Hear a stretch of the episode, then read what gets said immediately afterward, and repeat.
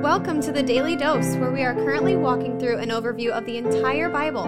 Join us today as we learn the story of Scripture and see God's redemptive plan through Christ from cover to cover.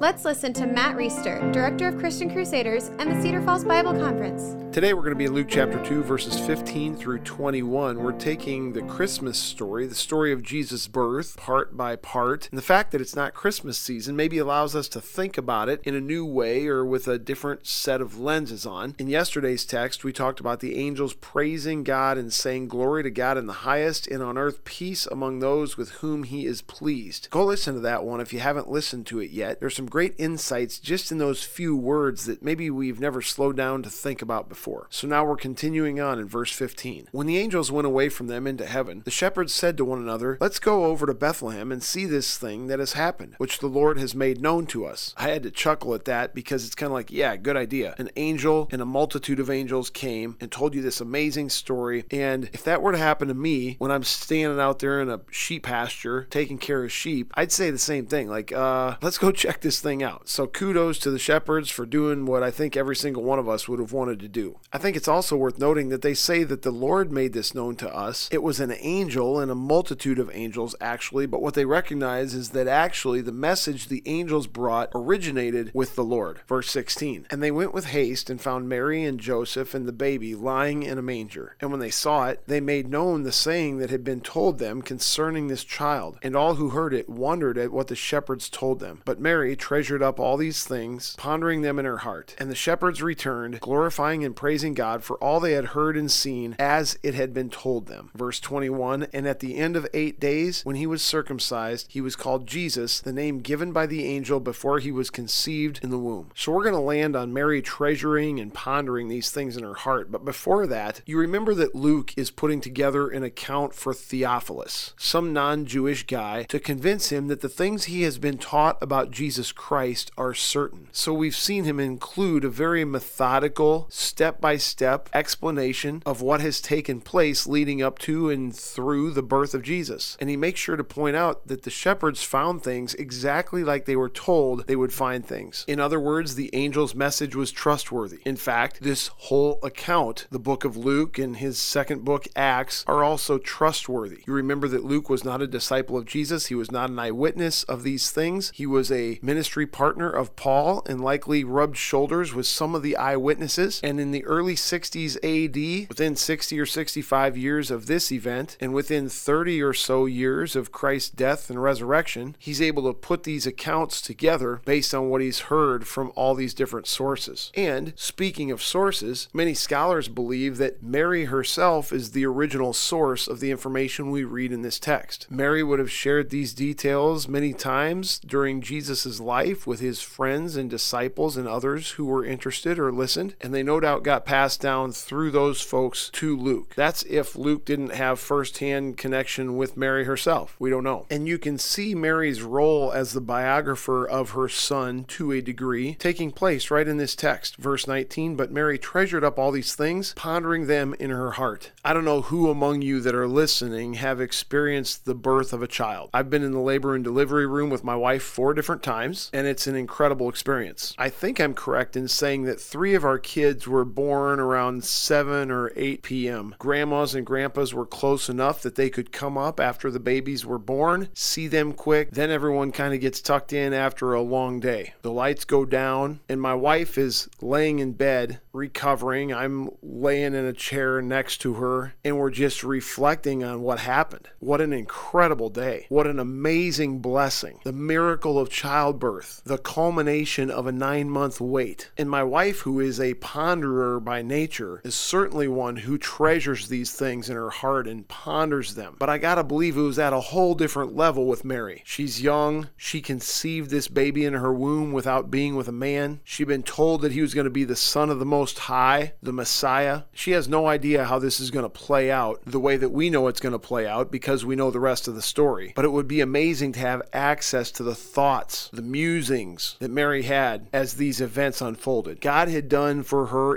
immeasurably more than she could ever have asked or imagined. I wonder if you take time to treasure in your heart what the Lord has done for you, to ponder the things that you've seen Him do in your life. I can tell you that I don't slow down very often. I don't get quiet very often. And I get to be part of a family, part of a few ministries, part of a business, part of some relationships and some other activities where I see the Lord's hand at work all the time. But I go, go, go, go, go. I have a hard time slowing down to treasure these things and ponder them. One of the translations that Mary remembered these things. The people of Israel in the Old Testament always got in trouble when they forgot to remember who God was. The prophets always came and said, Remember, O Israel, the Lord our God, the Lord is one. Remember, remember, remember. Don't forget. Do not forget. But I'm a guy who tends to just go on to the next thing very quickly without stopping to ponder and treasure. And what speaks to me from this text is a lesson from Mary and frankly a lesson from my wife. Slow down and think about what the Lord has done. And even like the shepherds, glorify him and praise him. Don't be in such a hurry to get on to the next thing, to take advantage of the next opportunity, unless you've given at least some adequate reflection, some time to thank and praise the Lord for what he's done in the midst of this moment, in this day. Maybe that speaks to someone else out there besides just me. And maybe we need to take a slow walk or a slow drive or spend some time alone in prayer, treasuring